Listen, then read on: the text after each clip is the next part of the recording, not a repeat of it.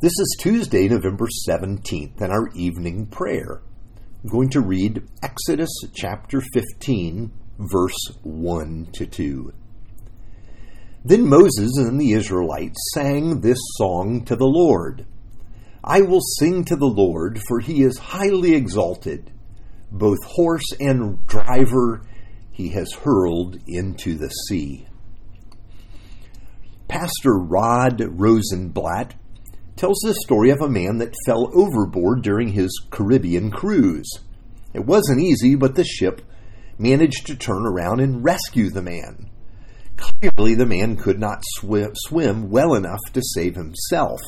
A rescue ring life preserver was thrown overboard to him, attached to a rope that was used to bring him to safety. Now, when the man was safely on board, he remarked to the watching crowd, Did you see the way I grabbed that life ring?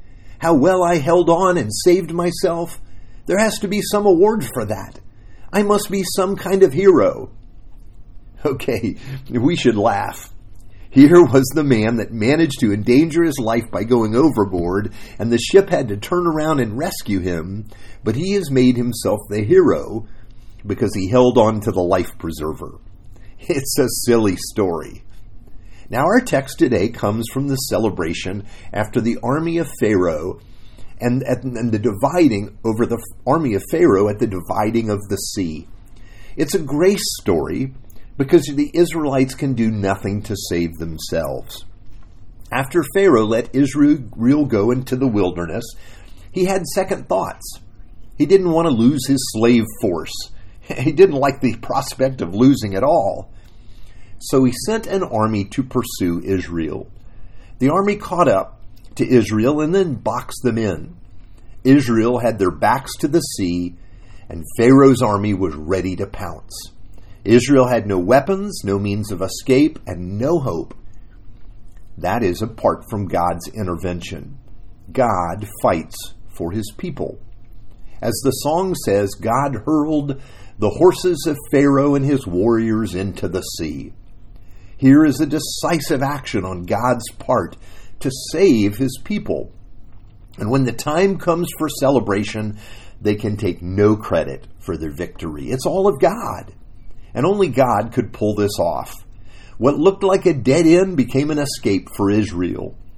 And this is the way grace works God fights our battle for us. We could never restore ourselves and remove the cursed spot created by our sin. But Jesus intervened by dying in our place and in turn giving us his place. Talk about a rescue story. This is why we are told there's no room for boasting in ourselves. We can only boast in God. And that is the subject of the song in the wilderness when the people of Israel sing and Miriam dances before the Lord. Now, this is the story we're living in in Christ. So, why are we not more thankful? Do we think we have had something to do with it? Maybe we're like the hero holding on to the life preserver.